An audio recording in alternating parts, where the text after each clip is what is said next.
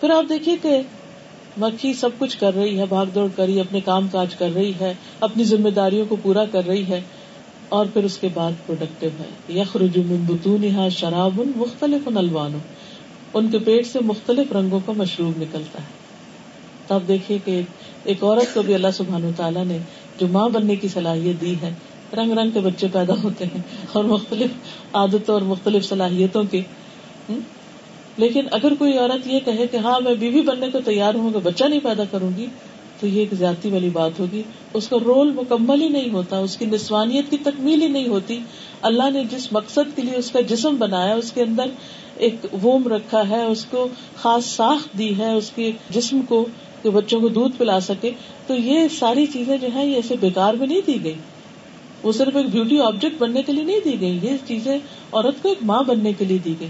تو اس لیے وہ جب ماں بنتی ہے تو اللہ سبحان تعالیٰ کا جو کریشن پلان ہے، اس میں وہ ایک رول پلے کر رہی ہوتی۔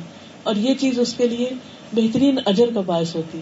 ایک بچے کی پریگنسی سے لے کر ولادت اور دودھ پلانے اور اس کی تعلیم و تربیت اور بڑے ہو کر اس کو اچھا انسان بنانے میں جتنا بھی اس کی تکلیف اور ایفرٹ شامل ہوتی، اسی وجہ سے اس کو پھر باپ کے مقابلے میں تین گنا زیادہ مقام دیا گیا۔ اس کو رسپیکٹ دی گئی۔ اس کا خیال رکھنے کا حکم دیا گیا اور پرانے مجید میں بھی خاص طور پر ماؤں کا ذکر کیا گیا کہ حملت ہو ام ہو وہن نلا وہن، کہ اس کی ماں تکلیف پہ تکلیف اٹھا کے پیٹ میں اٹھاتی ہے اور پھر جنم دیتی ہے اور اس کو دودھ پلانے میں اتنا وقت لگ جاتا ہے۔ تو یہ سارا کچھ جو ماں کرتی ہے، اس پر اس کے لیے بہترین نظر ہے۔ تو کبھی اس کو بوجھ نہ سمجھے یعنی پرگنسی کو بوجھ نہ سمجھے انوانٹیڈ نہ کہیں۔ کیونکہ اس بچے کا کیا قصور جو یہ سنتا رہتا ہے بڑے ہو کر کے میں انوانٹیڈ تھا، وہ اندر ہی اندر ایک احساس کمتری کا شکار ہو جاتا ہے۔ تو اس پر اللہ سبحان و تعالیٰ کا شکر ادا کرے۔ اور ایک ایک دن میں اگر کوئی بھی تکلیف ہوتی ہے تو اس کو خوشی سے جی لے۔ اس پہ سوچے کہ مومن کو تو کانٹا بھی چپتا ہے تو اس کے لیے اجر ہے۔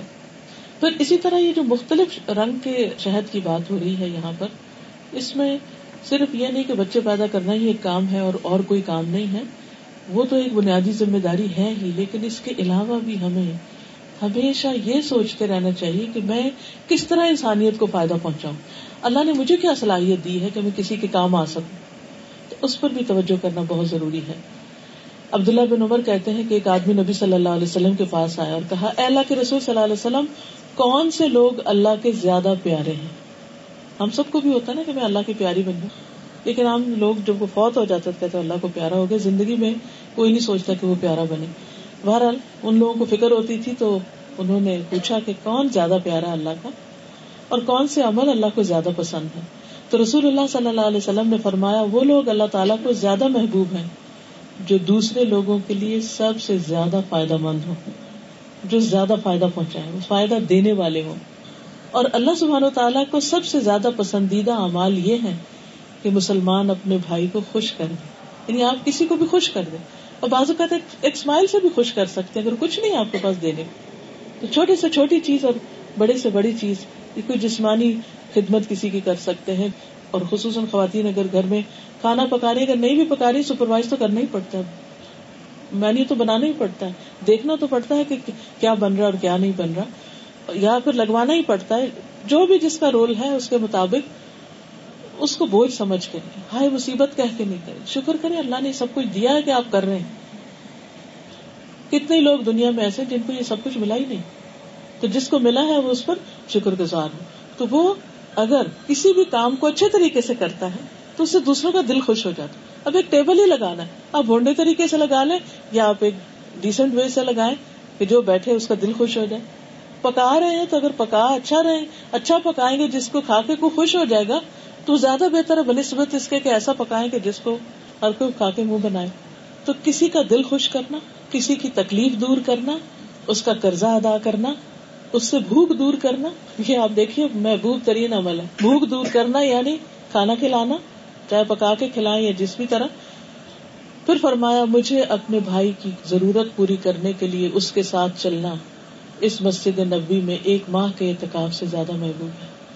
یعنی ایک مہینہ مسجد میں اعتکاف کروں، اس سے زیادہ مجھے پسند ہے کہ میں کسی کے ساتھ جا کر اس کی مدد کر کے اس کا کوئی کام کر دوں۔ اور خصوصاً خواتین کو تو کہیں جانے کے لیے ضرور کوئی ساتھ چاہیے ہوتا ہے، کہ مدد کے لیے، ایک سپورٹ کے لیے مشورے کے لیے، ایک کمفرٹ کے لیے۔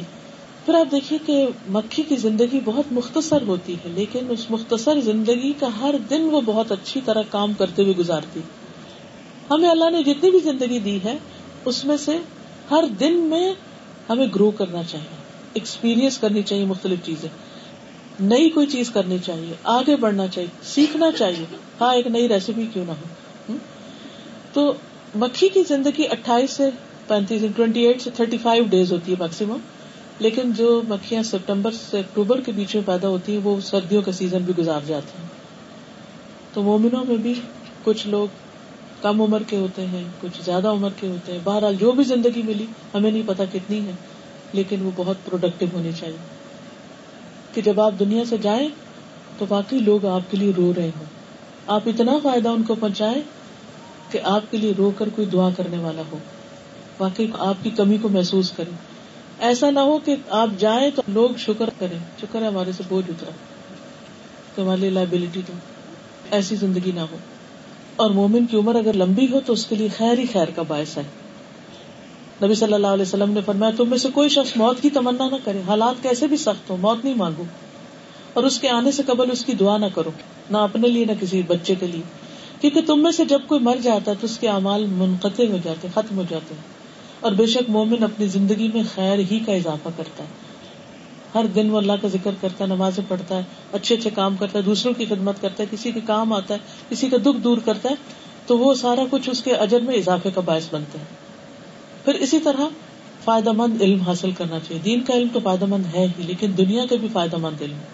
شفا کہتی ہے کہ نبی صلی اللہ علیہ وسلم میرے پاس تشریف لائے جبکہ میں حضرت حفصہ کے پاس تھی۔ آپ نے مجھ سے فرمایا، تم اسے نملہ کا دم کیوں نہیں سکھا دیتی؟ جیسے اسے لکھنا سکھایا۔ یعنی حضرت حفصہ نے شادی کے بعد لکھنا سیکھا اور پھر حضرت شفا کو ایک دم آتا تھا تو انہوں نے کہا کہ یہ بھی ان کو سکھاؤ۔ یعنی ایک طرف روحانی علاج اور ایک طرف جسمانی علاج۔ ایسی چیزیں، ایسے علم کے جس سے لوگوں کی زندگی آسان ہو۔ پھر اسی طرح مال سے دوسروں کو فائدہ پہنچانا۔ رسول اللہ صلی اللہ علیہ وسلم نے فرمایا، یہ مال بہت ہرا بھرا اور شیریں ہے اور مسلمان کا وہ مال کتنا عمدہ ہے، جسے اس نے حق کے ساتھ لیا ہو۔ پھر اسے اللہ کے راستے میں، یتیموں کے لیے، مسکینوں کے لیے، مسافروں کے لیے وقف کر دے۔ لیکن جو شخص اس کو حق کے ساتھ نہیں لیتا، تو وہ ایسا کھانے والا ہے جو کبھی آسودہ نہیں ہوتا، اور وہ مال قیامت کے دن اس کے خلاف گواہ بن کے آئے گا۔ پھر اسی طرح بے مقصدیت سے بچنا چاہیے کہ فضول باتوں میں لف چیزوں میں، بیکار کے کاموں میں، بیکار مشغلوں میں اپنا وقت ضائع نہیں کرنا چاہیے، کیونکہ یہ انسان کے لیے باعث وبال ہو سکتے ہیں۔ ہم سمجھتے صرف گناہ کی بات ہے کوئی حرام کام انسان کے لیے پکڑ کا باعث ہو سکتا ہے، بعض کا فضول گفتگو بھی انسان کے لیے پکڑ کا ذریعہ ہوتی ہے۔ کاب بن نجرا کہتے ہیں کہ نبی صلی اللہ علیہ وسلم نے کاب کو گم پایا نہیں، وہ نظر نہیں آ رہے تھے مسجد میں۔ پوچھا کہ وہ کہاں؟ پتا چلا بیمار ہے تو آپ پیدل ہی ان کے پاس چلے گئے، ان کی عادت کرنے کے لیے۔ جب ان کے پاس داخل ہوئے تو آپ نے فرمایا کہ آپ خوش ہو جاؤ۔ وہ بیمار تھے اور آپ کہتے اب شر اب شر۔ ایک دفعہ ہماری ایک اسکالر سے ملاقات ہوئی۔ تو ہمارے بیٹھے بیٹھے ان کے بار بار فون آ رہے تھے اور ہر فون میں انہوں نے لوگوں کو کہا، اب شر اب شر تو مجھے لگ رہا تھا جیسے ان کو لوگ مسئلہ بتا رہے ہیں اور یہ آگے سے کہتے ہیں، اب شر خوش ہو جاؤ۔ تو کاب کی ماں نے کہا کاب تمہیں جنت مبارک، فوراً کنکلوژ پہ پہنچ گئی۔ آپ نے فرمایا، اللہ پہ قسم چڑھانے والی عورت کون ہے؟ کاب نے کہا، اللہ کے رسول میری والدہ۔ آپ نے فرمایا، اے ام کاب اے کاب کی ماں، تمہیں کیا پتا شاید کاب نے کبھی بے مقصد باتیں کی کاب نے کبھی کوئی بے مقصد بات کی یا ایسی چیز سے روکا ہو جو اسے غنی نہ کرتی ہو یعنی کوئی بخل سے کام لیا ہو۔ تو اس وجہ سے جنت میں جانے میں رکاوٹ ہو سکتی ہے، لیٹ ہو سکتا ہے، روکا جا سکتا ہے۔ کیونکہ فضول چیزیں جو ہیں، وہ بھی انسان کو نقصان دیتی اب آپ دیکھیے کہ جیسے کوئی بھی چیز ہے مطلب مال ہے آپ کے پاس، اگر آپ اس کو فضول میں ضائع کر رہے ہیں، پھینک رہے ہیں ادھر ادھر، تو اس کا کیا ہوگا؟ وہ خسارے کی بات ہے۔ اسی طرح انسان کو اللہ نے زبان دی ہے، وقت دیا ہے، تو اگر لو چیزوں میں گزارے گا تو وہ وہ مائنس ہوتا جائے گا۔ اس سے وہ پروڈکٹیو چیز کو کر سکتا تھا اس کی جنت میں درجے بڑھانے والی ہوتی۔ لیکن اس نے اس کو نہیں کیا تو گویا اس نے اپنے آئندہ کے گھر میں کمی کر دی۔ تو یہ ابشر کیوں بیماری پر؟ کیونکہ بیماری مومنوں کے گناہوں کو دو ڈالتی ہے۔ تکلیف تو ہوتی ہے، لیکن بیماری کی وجہ سے اس کے درجات بلند ہوتے ہیں۔ پھر اسی طرح یہ ہے کہ شہد کی مکھی جو ہے وہ اپنے کام کے علاوہ دوسروں کی بھی مدد کرتی جیسے اس کے ذریعے پولینیشن بھی ہوتی ہے۔ یعنی جب وہ مختلف پھولوں میں بیٹھتی ہے تو وہاں سے پولن گرینز اس کے جسم کے ساتھ لگ جاتے ہیں۔ پھر جا کے وہ دوسرے پودے پہ بیٹھتی ہے۔ وہاں وہ پولن کے ذریعے دوسرے پودے برابر ہوتے ہیں۔ اور اس طرح زراعت میں ایک بہت مفید کام انجام دے رہی ہوتی یعنی صرف اپنا ہی کام نہیں کرتی کہ شاید بناتی، بلکہ اور کام بھی ساتھ ہی ساتھ کر لیتی۔ تو اسی طرح جو پروڈکٹیو وومن ہوتا ہے، وہ صرف اپنے کام نہیں کرتا یا صرف ایک ہی کام کو نہیں لگ جاتا، اس کام کے کرتے ہوئے اگر کچھ اور چیزیں سامنے آتی ہیں، تو ان میں بھی اپنا حصہ ڈال دیتا ہے۔ پھر نبی صلی اللہ علیہ وسلم نے فرمایا کہ لوگوں کے راستے سے کانٹا، ہڈی، پتھر ہٹا دو۔ یعنی مثلا آپ جا رہے ہیں اپنے کسی کام اور راستے میں دیکھتے کوئی چیز اٹکا ڈال رہی ہے، تکلیف دے رہی ہے، تو اس کو ہٹا دو۔ نابینا کو رستہ دکھا دو گنگے بہرے کو بات سمجھا دو یہاں تک کہ وہ سمجھ جائے یعنی فرسٹریٹ ہو کے یہ کہ میں نہیں سمجھا سکتی۔ نہیں، کوشش پوری کرو۔ کسی ضرورت مند کو اس جگہ کی رہنمائی کرو جہاں سے اس کی ضرورت پوری ہونے کا تمہیں علم ہو۔ یعنی ایک شخص بیمار ہے اور آپ کو پتا ہے کہ اس کے لیے فلاں ڈاکٹر بہت سوٹیبل ہے، تو فوراً اس کو بتاؤ کہ اگر تم وہاں جاؤ تو تمہیں بہت آرام ہوگا۔ یا اگر کسی کو، کسی بچے کے لیے اسکول کی ضرورت ہے، یونیورسٹی کی ضرورت ہے، یا کوئی اور ایسا مشورہ اچھا کہ جس سے دوسرے کی زندگی آسان ہو جائے تو ان میں انسان کو بخل نہیں کرنا چاہیے کہ اچھا اگر میں اس کو بتا دوں تو پھر تو یہ مجھ سے آگے نکل جائے گا، یا میرا کوئی نقصان کر دے گا۔ نہیں، انسان کا رسک انسان کے لیے خیر و بھلائی اور اس کا نقصان لکھا ہوا ہے۔ اس لیے اس چیز کی فکر نہیں کرنی چاہیے اور اس کے برعکس ہمیں کیا سکھایا جو دوسرے کا بھلا کرے گا، اللہ سبحان و تعالیٰ اس کا بھلا کرے گا۔ پھر فرمایا، اپنی پنڈلیوں سے دوڑ کر کسی مظلوم اور فریاد رس کی مدد کرو۔ یعنی اگر اللہ نے تمہیں مضبوط جسم دیا، بھاگ سکتے ہو تو بھاگ بھاگ کے کسی کی ہیلپ کر دو۔ اپنے ہاتھوں کی طاقت سے کسی کمزور کو بلند کر دو یعنی نیچے سے اٹھا کے کھڑا کر دو، اس کو سپورٹ دے کے چلا دو۔ یہ سب تمہاری طرف سے اپنی ذات پر صدقہ کے دروازے ہیں۔ یعنی مومن جو ہے، وہ ہر وقت کوئی نہ کوئی اچھا کام ایسا سوچتا رہتا ہے کہ جس سے وہ دوسروں کو فائدہ پہنچائے۔ آپ نے فرمایا، کسی نیکی کو حقیر نہ سمجھو۔ اگرچہ کسی کو ایک رسی ہی دو، بازو کو دوسری کا بڑا محتاج ہوتا ہے۔ کسی کو جوتی کا تسما ہی دے دو۔ اپنے ڈول میں سے کسی پانی مانگنے والے کے برتن میں کھینچ کے پانی ڈال دو یعنی کسی کا گلاس بھر دو۔ راستے میں کوئی ایسی چیز دور کر دو جس سے دو لوگوں کو تکلیف ہو رہی ہو۔ اپنے بھائی سے خندہ پیشانی سے ملو، کھلے دل سے۔ اپنے بھائی سے ملاقات کر کے اسے سلام کرو۔ یا زمین میں اجنبی سمجھے جانے والوں سے ان سے محبت ظاہر کرو۔ یعنی جو پردیسی ہیں مسافر ہیں یا ایسے لوگ جن کی کوئی جان پہچان نہیں، کوئی نئے نیبرز آئے ہیں، کوئی نئے کسی اور جگہ سے آئے اور وہ گھبرائے ہوئے اس جگہ پر تو ان کو کمفرٹ کرو۔ کچھ بھی ہو سکتا ہے۔ لیکن ایسا کام کرو کہ جس سے لوگوں کو فائدہ ہو، کیونکہ مکھی ایسا شہد بناتی ہے اور فی ہی شفا الناس اس میں لوگوں کے لیے شفا ہے۔ اپنی پوری زندگی لگا کر ایسا کام کر جاتی کہ جس سے لوگوں کی زندگیاں سنورتی ہیں۔ نبی صلی اللہ علیہ وسلم نے فرمایا، شفا تین چیزوں میں ہے۔ سینگی لگوانے میں نکپنگ کروانے میں، شہد پینے میں اور آگ سے داغنے میں۔ مگر میں اپنی امت کو آگ کے داغ سے منع کرتا ہوں۔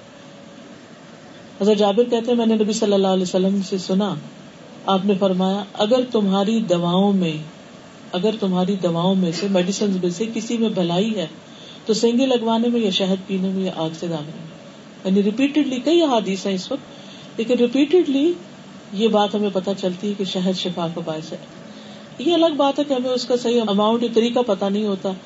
بعض اوقات گرم ابلتے پانی میں شہد ڈالنے سے اس کی ساری پراپرٹیز ختم ہو جاتی ہیں۔ ساری یا نہیں تو بعض اس کی تو وہ اتنا فائدہ مند نہیں ہوتا کہ جتنا روم ٹیمپریچر میں انسان اس کو گول کے پیتا ہے۔ بعض جگہ پر اس کو ڈائریکٹ پینے کا بھی حکم ہے۔ پھر اسی طرح مومن بھی جو محنت کرتا ہے اور دوسروں کو محنت کر کے فائدہ پہنچاتا ہے تو اللہ تعالیٰ فرماتے ان الدین امن و عامل الصالحات ان ندی و اجرم احسن عملا۔ بے شک وہ لوگ جو ایمان لائے اور انہوں نے نیک امال کیے، بے شک ہم اس کا اجر ضائع نہیں کرتے، جو بھی کوئی اچھا عمل کرے اچھا کام کوئی بھی کرے گا، کسی کو فائدہ پہنچائے گا تو ہم اس کا اجر ضائع نہیں کریں گے۔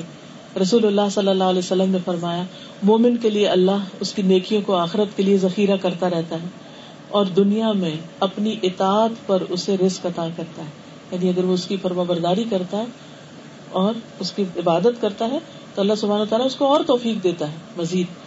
پھر یہ بھی ہے کہ ان نفیز علی قومی یہ تفک کرون بلا شبہ اس میں لوگوں کے لیے یقیناً ایک نشانی ہے جو غور و فکر کرتے اب یہ باتیں تو چند ایک میں نے آپ کو مکھی کے حوالے سے بتا دی، لیکن اگر آپ ان احکامات کے اوپر خود غور و فکر کرتے رہیں تو بے شمار چیزیں زندگی کے بہت سے مسائل حل ہوتے ہیں۔ بہت سے پرابلمس میں ایسی چیزیں، ایسی مثالیں، ایسے غور و فکر انسان کے لیے ایک روشنی کا سبب ہوتا ہے، ایک راستہ اس کو مل جاتا ہے۔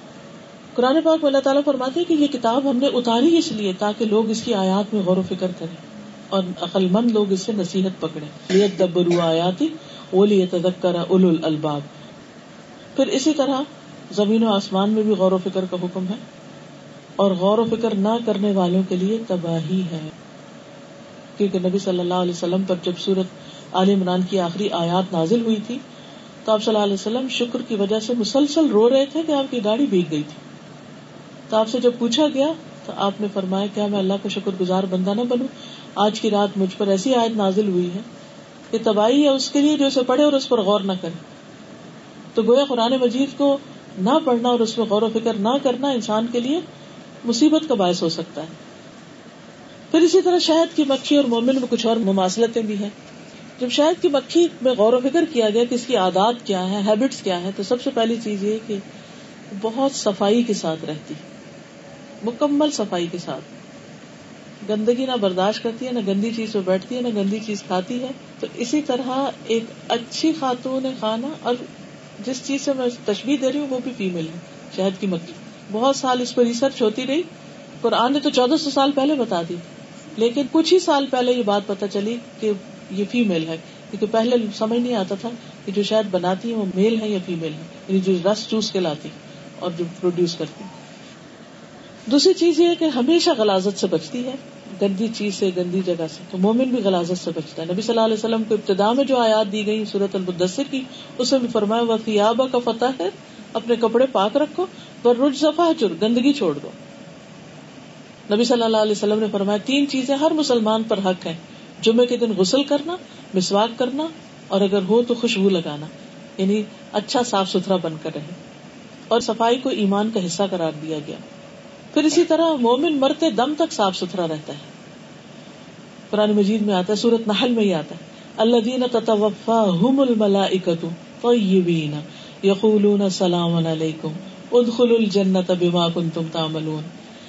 جنہیں فرشتے اس حال میں قبض کرتے ہیں، ان کی روح لیتے ہیں کہ وہ پاک ہوتے ہیں۔ وہ کہتے ہیں، سلام ہو تم پر، جنت میں داخل ہو جاؤ۔ اس کے بدلے جو تم کیا کرتے تھے، اپنے اعمال کے بدلے۔ پھر جب نیک روح کے پاس فرشتے آتے ہیں تو اسے کہتے ہیں، یا یہ تو ہن نفس المطمئنہ، اے نفس مطمئنہ، نکل، پاک روح، جو پاک جسم میں تھی، تو قابل تعریف ہے، تجھے خوشخبری ہو، رحمت اور خوشبو کی، اور اس رب سے ملاقات کی جو تم سے ناراض نہیں۔ یعنی نیک مومن بندے کے پاس اس طرح خوشخبری آتی۔ پھر آپ دیکھیے کہ شاید کی مکھی کے کام کا ایک وقت مقرر ہوتا ہے اور اس کا ایک خاص طریقہ کار ہوتا ہے۔ ایک عورت کو اچھا گھر بنانے کے لیے، زندگی کے مقصد کو اچھی طرح پورا کرنے کے لیے نہ صرف یہ کہ کام کرنا ہے بلکہ کاموں کا وقت بھی مقرر کرنا ہے۔ کیونکہ جس کام کا وقت مقرر نہیں ہوتا، وہ کام نہیں ہو پاتا۔ بہت سے لوگ بہت کچھ زندگی میں کرنا چاہتے ہیں، لیکن ٹائم مینجمنٹ نہیں کر پاتے۔ انہیں یہ سمجھ نہیں آتی کون سا کام کیا کرے۔ ٹو مینی ٹاسک اور سارا کچھ کنفیوز ہو جاتا مکھیاں دن کو اتنی محنت کرتی ہیں کہ جس کی کوئی حد نہیں۔ اور اپنے کام کے لیے صبح سویرے نکل جاتی ہیں۔ نبی صلی اللہ علیہ وسلم نے ایسے لوگوں کے لیے دعا کی ہے جو صبح کے وقت میں کام کرے فرمایا اللہ مبارک لی امتی بھی بکو رہا اللہ میری امت کے صبح میں برکت ڈال دے۔ پھر آپ دیکھیے کہ مومن بھی اپنی جان مال سے خوب محنت کرتا ہے۔ پھر اسی طرح مل کے کام کرنا، لوگوں کے ساتھ ملنا جلنا اور اکٹھے پروجیکٹ کرنا۔ ایک چھتے میں پچاس ہزار سے ساٹھ ہزار کارکن ہوتے ہیں۔ اتنی بڑی ٹیم ہوتی ہے ان کی اور ہم چار لوگ مل کے کام نہیں کر سکتے۔ اور خاص طور پر مسلم کے اندر تو ٹیم ورک ہے ہی نہیں۔ جہاں چار لوگ کٹھے ہوئے نہیں، وہاں کتنا فساد پھیلانا۔ کہیں نہ کہیں جھگڑا، فساد، تو مومنٹ جو ہوتا ہے وہ جماعت کو لازم پکڑتا ہے یعنی کٹھے رہ کے کام کرتا ہے۔ نبی صلی اللہ علیہ وسلم نے فرمایا، ایک مومن دوسرے مومن کے لیے عمارت کی طرح اس کا ایک حصہ دوسرے کو قبت دیتا ہے، اور آپ نے ایک ہاتھ کی انگلیوں کو دوسرے ہاتھ کی انگلیوں میں داخل کیا۔ اور اگر آپ دیکھیں نا بالکل اسی طرح جیسے عمارت کے بلاکس ہوتے ہیں نا، اسی طرح یہ انگلیاں بھی نظر آتی ہیں۔ آپ صلی اللہ علیہ وسلم نے فرمایا، وہ مومن جو لوگوں میں مل جل کے رہتا ہے اور ان کی تکلیفوں پہ صبر کرتا ہے، اجر کے لحاظ سے اس مومن سے بہتر ہے جو لوگوں میں مل جل کے نہیں رہتا اور ان کی تکلیفوں پہ صبر نہیں کرتا۔ تو اگرچہ لوگوں سے تکلیف پہنچے، پھر بھی ملتے جلتے رہنا چاہیے، اکٹھے رہنا چاہیے۔ اور پھر دوسروں کے لیے تکلیف کو محسوس کرنا، پھر کھاتے وقت اکٹھے ہونا۔ نبی صلی اللہ علیہ وسلم کے صاحب نے کہا، اللہ کے رسول، ہم کھاتے ہیں اور ہم سہر نہیں ہوتے، پیٹ نہیں بھرتا۔ آپ نے فرمایا، شاید تم الگ الگ کھاتے ہو۔ کہا ہاں آپ نے فرمایا، اکٹھے کھایا کرو اور اس پر اللہ کا نام لیا کرو، کیونکہ اس میں تمہارے لیے برکت پیدا کر دی جائے، کیونکہ اللہ کا نام برکت والا ہے۔ پھر یہ کہ شاید کی مکھی اپنی محنت کو ضائع نہیں ہونے دیتی، اس کی حفاظت کرتی۔ اور اس کے لیے چھتے کا ٹیمپریچر تھرٹی ٹو ڈگری رکھتی ہمیشہ۔ باہر کا ٹیمپریچر کچھ بھی ہو۔ اور اس کے لیے بہت ساری مکھیاں چھتے کے آس پاس صرف اپنے پر پڑ پڑاتی رہتی ہیں اور اس سے اس میں ہوا پھینکتی رہتی ایئر کنڈیشننگ کا کام ایک طرح سے کرتی ہیں۔ اور چھتے کے باہر کے دروازے پر مکھیوں کا پورا گروہ ایک دوسرے سے چمٹ کے بیٹھ جاتا ہے۔ اگر آپ چھتے کو دیکھیں نا تو بازو میں کرمل کرمل کرتی ہے اس میں نظر آتی ہے۔ اصل میں وہ کام کر رہی ہوتی۔ وہ صرف ایسے ایم لیسلی نہیں، اس میں گھوم پھر رہی ہوتی۔ اور اس طرح یعنی اس کے اندر جب ہوا پھینکتی ہے تو اس سے پورے چھتے کے اندر کا ہر کونا خدرا جو ہے وہ صاف ستھرا ہو جاتا ہے۔ اور پھر اس کو وہ بیرونی اثرات سے بھی بچاتی ہے۔ اور اس کا ایک مضبوط نظام ان کے پاس ہوتا ہے۔ ہر قسم کے جراثیم، ہر قسم کے گرد و غبار اور ہر قسم کی خراب چیز سے وہ اپنے چھتے کو محفوظ رکھتے اور باہر اس کے ہر وقت پیرا ہوتا ہے کہ کوئی ایسی چیز اندر نہ آئے۔ ہر چیز سینسر ہو رہی ہوتی، پوری سیکورٹی کا انتظام ہے وہاں۔ لیکن اگر کسی وجہ سے کوئی جراثیم اندر گھس جائے یا کوئی ایسی چیز، تو ساری مکھیاں مل کے اس کے خلاف اعلان جنگ کر دیتی اگر کوئی چیز ایسی آ جائے جس کو مکھیاں باہر نہ نکال سکے تو پھر کیا کرتی ہیں؟ ایک اور سسٹم ہے ان کے اندر، اس چیز کو وہ وارنش کر دیتی ہے اوپر سے پالش کر دیتی ہے اور یہ ان کے جسم سے خارج ہونے والے جو مادہ ہے پروپولس جو ہے، اس کے ساتھ چنار، اناناس اور کیکر سے حاصل کردہ گوند کے ساتھ ملا کے وہ چیز تیار کرتی ہے اور پھر وہ چھتے میں اگر دراڑ پڑ جائے یا کہیں بھی کچھ کمی بیچی ہو تو اس سے اس کو مینٹ کرتی یا اگر کوئی جراثیم وغیرہ آ گئے تو اس کو اس کے اوپر وہ لگا دیتی ہے تاکہ وہ آگے پھلے پھولے نا یعنی وائرس پھیلے نا اب دیکھیے کہ انسان نے کتنی ترقی کر لی۔ اور اگر ایک وائرس آ جاتا ہے تو سارے شہر کو زکام لگ جاتا۔ ہے پھر آپ دیکھیے کہ شہد کا جو چھتا گھر بناتے اس کی دیواریں اتنی پتلی ہوتی ہیں، لیکن اتنی مضبوط ہوتی ہیں کہ اس میں ان کے وزن سے کئی گنا زیادہ شہد اس میں ڈال دیتی ہیں۔ اور پھر اس کو پھر اوپر سے سیل کرتی ہیں، پیکنگ کرتی ہیں باقاعدہ۔ پھر اسی طرح یہ ہے کہ ان کا جو چھتا ہوتا ہے وہ چھ کونوں والا ہوتا ہے۔ اور پھر اسی طرح اہل ایمان کو بھی حکم دیا گیا کہ اپنے امال کی حفاظت کرے۔ سارے دن محنت کر کے جو نیکی کمائے، وہ شام کو بیٹھ کے ضائع نہ کر دیں غیبت کر کے یا احسان جتا کے۔ گھر کے بھی ہم کام کاج کرتے تو اس پہ ہر وقت یہ نہیں کہنا چاہیے میں نے یہ کیا، میں نے وہ کیا۔ بلکہ انسان کو یہ یقین رکھنا چاہیے کہ ٹھیک ہے، اگر شوہر کو نہیں نظر آتا کہ کیا کیا ہے، یا بچے اپریشیٹ نہیں کرتے۔ بعض اوقات ان کو سمجھ ہی نہیں آتی کہ کیا کیا، کیونکہ وہ دیکھ ہی نہیں رہے ہوتے۔ یا دیکھتے بھی تو دیکھتے نہیں۔ تو ایسی صورت میں انسان کو یہ یقین ہونا چاہیے کہ اللہ کسی محسن کا اجر ضائع نہیں کرتا۔ انسانوں نے میری تھکاوٹ کی قدر نہیں کی، لیکن اللہ تعالیٰ قدر کرنے والا موجود ہے۔ پھر اسی طرح آپ دیکھیے کہ ان کا جو چھ کونوں والا چھتا ہے نا، وہ جگہ کی یوٹیلٹی کے اعتبار سے سب سے بہترین سائز کا ہے۔ اس میں میکسیمم وہ کھانے بنتے اور اس میں زیادہ سے زیادہ شہد پھر سما جاتا ہے۔ وہ پانچ کونوں والا نہیں ہوتا، آٹھ والا نہیں ہوتا، چار والا نہیں ہوتا، تین والا نہیں ہوتا، بلکہ جومیٹری کی سب سے موزوں ترین شکل ہوتی ہے۔ کیونکہ اگر وہ کھانے خالی رہتے، ادھر ادھر یہ بہت بڑے بڑے کھانے ہوتے، تو وہ کچھ بھرا ہوتا، کچھ خالی رہتا، جگہ زیادہ لگتی ہے اور چیز اس میں کم ہوتی ہے۔ پھر آپ دیکھیں کہ شاید کی مکھی اپنی محنت سے کھاتی ہے۔ پھر بہترین چیز کھاتی، پھر اسی طرح پھرتی سے کام کرتی، سست نہیں ہوتی۔ شہد کی مکھیاں رس جمع کرنے کے لیے سکسٹی کلو میٹر پر آور کے حساب سے دوڑتی۔ ہیں یہ انسان کی تیز ترین رفتار سے دس گنا زیادہ ہے۔ انسان اتنا تیز نہیں دوڑ سکتا جتنا تیز مکھیاں دوڑتی ہیں اور پھر وہ رس جمع کرتی۔ ہیں ایمان والوں کے لیے بھی نیکی کے کاموں اور عبادات میں سستی نہیں ہونی چاہیے، یہ منافقین کی علامت ہوتی ہے۔ قرآن مجید میں اللہ تعالیٰ فرماتے ہیں کہ ازا قامو السلاط قامو کسالہ جب وہ نماز کے لیے کھڑے ہوتے ہیں تو سستی کے مارے کھڑے ہوتے ہیں۔ یورا الناس بس لوگوں کو دکھانے کے لیے، نمبر لگانے کے لیے نماز پڑھتے ہیں۔ ولا اللہ اللہ کلیلہ اور اللہ کو بہت کم یاد کرتے ہیں۔ نبی صلی اللہ علیہ وسلم اللہ تعالیٰ سے دعا کرتے تھے اللہ تو مجھے سستی سے بچا۔ اللہ من العجز والکسل۔ پھر اسی طرح مکھیوں کے اندر بڑی خیر خواہی ہوتی ہے۔ جب انہیں یہ پتا چلتا ہے کہ کوئی مکھی کہیں سے رس چوس کے آ گئی ہے تو وہ دوبارہ اس پھول پہ نہیں بیٹھتی۔ اور کیسے نہیں بیٹھتی کہ پہلے والی مکھی رس چوسنے کے بعد وہاں خاص قسم کی خوشبو چھوڑ کے آتی ہے، جس کی وجہ سے دوسری مکھی کا وقت ضائع نہیں ہوتا کہ وہ وہاں جا کے اترے اور پھر وہاں سے رس لے، وہاں تو رس ہے ہی نہیں تو پہلے چوس کے چلی گئی۔ یعنی اس طرح وہ آپس میں ایک دوسرے کے ساتھ کوپریٹ کرتی کہ don't reinvent the wheel جو کام ہو چکا ہے اس کو دوبارہ نہیں کرو۔ یعنی مت تھکو اس کے لیے۔ ایک دوسرے کی ہیلپ کرنا۔ ایک ایک کام کر لے، دوسرا دوسرا کر لے، تیسرا تیسرا کر لے، تو وہ فوراً سب کچھ پورا ہو جاتا ہے۔ اسی طرح گھر کے اندر بھی آپس میں ایک دوسرے کے ساتھ مدد کرنا چاہیے۔ ایک کام کو بانٹ کے اور مل جل کے کرنا چاہیے۔ پھر اسی طرح مومن بھی دوسروں کا خیر خواہ ہوتا ہے اور وہ ایک دوسرے کا حق ادا کرنے والا ہوتا ہے۔ مومن مومن کا آئینہ ہوتا ہے۔ پوری آنےسٹی کے ساتھ وہ دوسرے کو بتاتا ہے، اس میں کیا کمی بیشی ہے؟ اسے کس طرح اپنے آپ کو بہتر بنانا چاہیے؟ پھر آپ دیکھیے کہ شہد کی مکھیوں کے متعلق مشہور ہے کہ وہ تکلیف کم دیتی ہے مومن بھی ایسا ہی ہوتا ہے کہ دوسروں کو تکلیف نہیں دیتا۔ اگر بھول چوک سے ہو جائے تو سوری کر لیتا ہے۔ آئندہ دوبارہ نہیں دیتا۔ اسی طرح گھریلو زندگی میں بھی ساس کو کوشش کرنی چاہیے کہ بہو کے ساتھ اور بہو کوشش کرنی چاہیے کہ ساس کے ساتھ اچھے طریقے سے پیش آئے، دوسرے سے محبت کرے۔ کیونکہ انسان کو بعض اوقات دوسرے سے کچھ بھی نہیں چاہیے ہوتا، صرف ایک پیار کا بول چاہیے ہوتا ہے۔ تو ہم اسی میں بخل کر جاتے ہیں۔ یعنی خاص طور پر جو بزرگ ہوتے ہیں یعنی ساس ایک ماں کی جگہ پر ہوتی۔ تو اگر کسی وقت بہو اس کے گلے میں ہاتھ ڈال کے کہہ دے، امی میں آپ سے بہت پیار کرتی ہوں، تو آپ دیکھیے، ساس اس سے کئی گنا زیادہ پیار کرے گی۔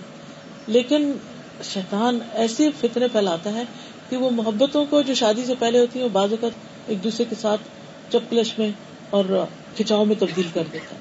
تو اس سے بھی محفوظ رہنا چاہیے۔ مکھی بہت فراخ دل ہوتی ہے۔ جو کچھ بناتی وہ دوسروں کے لیے بناتی اگر وہ خود ہی سارا کھا جائے آ کے، پھر کیا ہو؟ تو مومن بھی فراخ دل ہوتا ہے۔ اور کسی کو یہ کہنا کہ میں تم سے محبت کرتی یہ بھی فراخ دلی کی علامت ہوتی تو اس لیے بعض اوقات انسان غیروں کو تو کہہ لیتا اپنوں کو کہنا مشکل ہوتا ہے۔ تو اپنوں کو بھی کہنا چاہیے۔ اور اگر منہ سے نہ کرے تو جیسے سے شو کرے وی لو یو پھر اسی طرح یہ ہے کہ نبی صلی اللہ علیہ وسلم نے فرمایا، مومن بھولا بھالا اور فراخ دل ہوتا ہے۔ پھر اس طرح مکھیاں جو ہیں وہ شہد بنانے کے ساتھ ساتھ کچھ مکھیاں چھوٹے بچوں کی پرورش کا پورا خیال رکھتی خصوصاً ملکہ مکھی جو ہے ان کی کوئن جو ہے، وہ سارے بچوں کا خیال کرتی کہتے کہ اس حد تک کہ جس کی کوئی لمٹ نہیں لمٹ لیس کارکن مکھیاں انڈوں سے بچے نکالتی ہیں، ان کی غذا مہیا کرتی ہیں، ان کے لیے رہائشی کمرے بناتی ہیں اور ہر وقت اس سے مصروف رہتی ہیں۔ تو ایمان والوں کا بھی معاملہ یہی۔ رسول اللہ صلی اللہ علیہ وسلم اپنے گھر والوں اور بچوں کے لیے بہت رحم دل تھے۔ اور پھر اللہ کے نزدیک بھی وہی بندے پسندیدہ ہیں جو سب سے زیادہ فائدہ دینے والے ہوں۔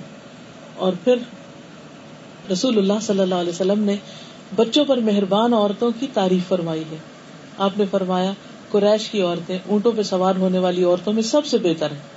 یہ سب عورتوں سے زیادہ اپنے بچوں پہ شفقت کرتی یعنی وہ ماں سب سے اچھی ہے جو اپنے بچوں کے لیے سب سے زیادہ پیار کرنے والی اور اپنے شوہر کے مال کا زیادہ خیال رکھنے والی یعنی اس کی بھی حفاظت کرتی پھر اسی طرح ملکہ مکھی جو ہے وہ کسی پر ظلم نہیں کرتی۔ یعنی وہ انڈے دیتی ہے اور سب کا خیال رکھتی ہے، لیکن کسی پر جاتی نہیں کرتی۔ اور یہی کسی بھی ماں کا بھی یا شوہر کا گھر میں یہی رول ہونا چاہیے کہ دوسروں کے لیے فائدے کا ہو۔ یہ نہیں اللہ نے اس کو کوئی اتارٹی دی ہے تو وہ دوسروں پہ ظلم ڈالنے والا ہو۔ پھر اسی طرح ملکہ مکھی کا ڈنگ نہیں ہوتا۔ وہ کسی کو ڈنگ نہیں مارتی، کسی کو نہیں ڈستی۔ مومن بھی کسی پر ظلم نہیں کرتا۔ وہ سارے جو ارکان ہوتے ہیں ان کے درمیان بہت عدل و انصاف کرتی مومن کو بھی یہی حکم دیا گیا کہ اپنے گھر والوں کے ساتھ اپنے بچوں میں عدل و انصاف سے کام لے پھر یہ مکھیاں دشمن کا مقابلہ بھی کرتی ملکہ مکھی اپنے گھر کی حفاظت کرتی ایمان والے بھی ایسے ہی ہوتے پھر اسی طرح قرآن مجید میں ایک عورت کی صفت کیا بتائی گئی؟ فص صالحات و قانتات حافظات للغیب بما حافظ اللہ نیک عورتیں فرما بردار ہوتی ہیں۔ اللہ کی بھی، شوہر کی بھی۔ اور اپنے گھروں کی غائبانہ طور پر حفاظت کرنے والی ہوتی ہے اپنی ذات کی حفاظت کرنے والی ہوتی ہے نبی صلی اللہ علیہ وسلم نے خاوند کی اجازت کے بغیر بیوی سے ان کے گھروں میں گفتگو سے منع کیا ہے کہ اگر شوہر گھر نہیں تو کوئی اور مرد آ کے عورت سے مت باتیں کرے تاکہ شوہر کا دل اس کی طرف سے میلا نہ ہو پھر شوہر بیوی پہ شک نہ کرے۔ پھر اسی طرح ہے کہ عورت بھی اپنے شوہر کو خوش کرنے والی ہو۔ پھر اسی طرح مکھیوں میں یہ ہے کہ جو بیکار اور ناکارا مکھیاں ان کو وہ ختم کر دیتے ہیں کہ وہ دوسروں کے لیے بری مثال نہ بنے۔ پھر اسی طرح مکھی کے کام میں کچھ چیزیں رکاوٹ بنتی ہیں۔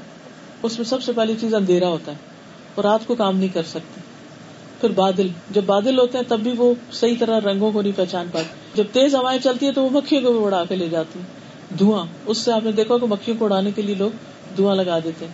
پانی، آگ یہ چیزیں ان کے راستے میں رکاوٹ بنتی تو مومن مومن کے لیے غفلت کا اندھیرا شکو کو شبہات کے بادل، فتنوں کی اندھیری ہوائیں، حرام کا دھواں، ریاکاری اور شہرت کا پانی اور خواہش کی آگ، یہ سب چیزیں نقصان دینے والی پھر یہ ہے کہ مکھی کی اگر غذا کم ہو جائے یعنی جیسے ان کے جو کھانا ہوتا ہے اپنا، تو وہ اس میں پانی ڈال دیتی مومن عورت کو بھی نبی صلی اللہ علیہ وسلم نے حکم دیا کہ اپنی ہمسائے کا خیال رکھنے کے لیے اپنے گھر کے چوربے میں تھوڑا پانی زیادہ ڈال دو تاکہ دوسرے کو بھی خیال کر سکو۔ پھر اسی طرح یہ ہے کہ مکھی جو ہے فیمنن ہے، مومن عورتیں بھی بہت کچھ کر سکتی ہیں۔ کبھی یہ نہ کہ میں تو ایک عورت ہوں اور کچھ کرنے کے قابل نہیں ہوں۔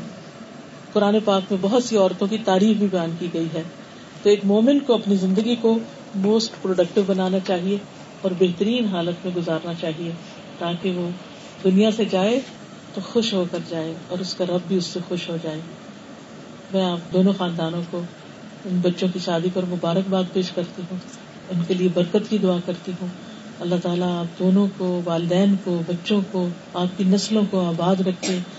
گھروں میں برکت ہو، سلوک ہو، محبت ہو، خوشیاں ہو اور اتنے اچھے اچھے کام کرے کہ نہ صرف یہ کہ دنیا بلکہ آخرت بھی بہترین ہو۔ اللہ تعالیٰ ہم سب کو آج کی اس مجلس سے فیص پہنچائے اور ہمیں بہترین اور پروڈکٹیو انسان بنائے تاکہ ہم اس دنیا میں جو کہ کام کے لیے بنائے گی، کام کرنے کا وقت ہے، اس میں باقی کچھ کر کے جائیں تاکہ ہمیشہ کی زندگی یعنی آخرت کی جنت کی زندگی بہترین ہو، آرام دہ ہو، کیونکہ اس کو ختم نہیں ہونا، یہ تو ختم ہونے والی ہے۔ اس میں کام ہے، وہاں آرام ہے، تو وہاں پہ باقی آرام کر سکے اللہ تعالیٰ آپ سب سے خوش ہو۔ ڈھیروں دعائیں۔ السلام علیکم و رحمۃ اللہ وبرکاتہ۔ سبحان اللہ والحمد للہ ولا الہ الا اللہ واللہ اکبر ولا حول ولا قوة الا باللہ العلی العظیم اللہم صلی علی محمد وعلى آل محمد كما صليت على إبراهيم وعلى آل إبراهيم إنك حميد مجيد اللهم بارك على محمد وعلى آل محمد كما باركت على إبراهيم وعلى آل إبراهيم إنك حميد مجيد. ربنا آتنا في الدنيا حسنة وفي الآخرة حسنة وقنا عذاب النار. ربنا لا تزغ قلوبنا بعد إذ هديتنا وهب لنا من لدنك رحمة إنك أنت الوهاب. ربنا هب لنا من أزواجنا وذرياتنا قرة أعين واجعلنا للمتقين إماما لا إله إلا الله وحده لا شريك له له الملك وله الحمد وهو على كل شيء قدير اللهم إنا نعوذ بك من جهد البلاء ودرك الشقاء وسوء القضاء وشماتة الأعداء. اللهم لا مانع لما أعطيت ولا معطي لما منعت. ولا ينفع ذا الجد منك الجد رب أعني على ذكرك وشكرك وحسن عبادتك. اللهم اشف أنت الشافي. لا شفاء إلا شفاءك اشف شفاء لا يغادر سقما. لا حول ولا قوة إلا بالله العلي العظيم. اللهم رب أعني على ذكرك وشكرك وحسن عبادتك.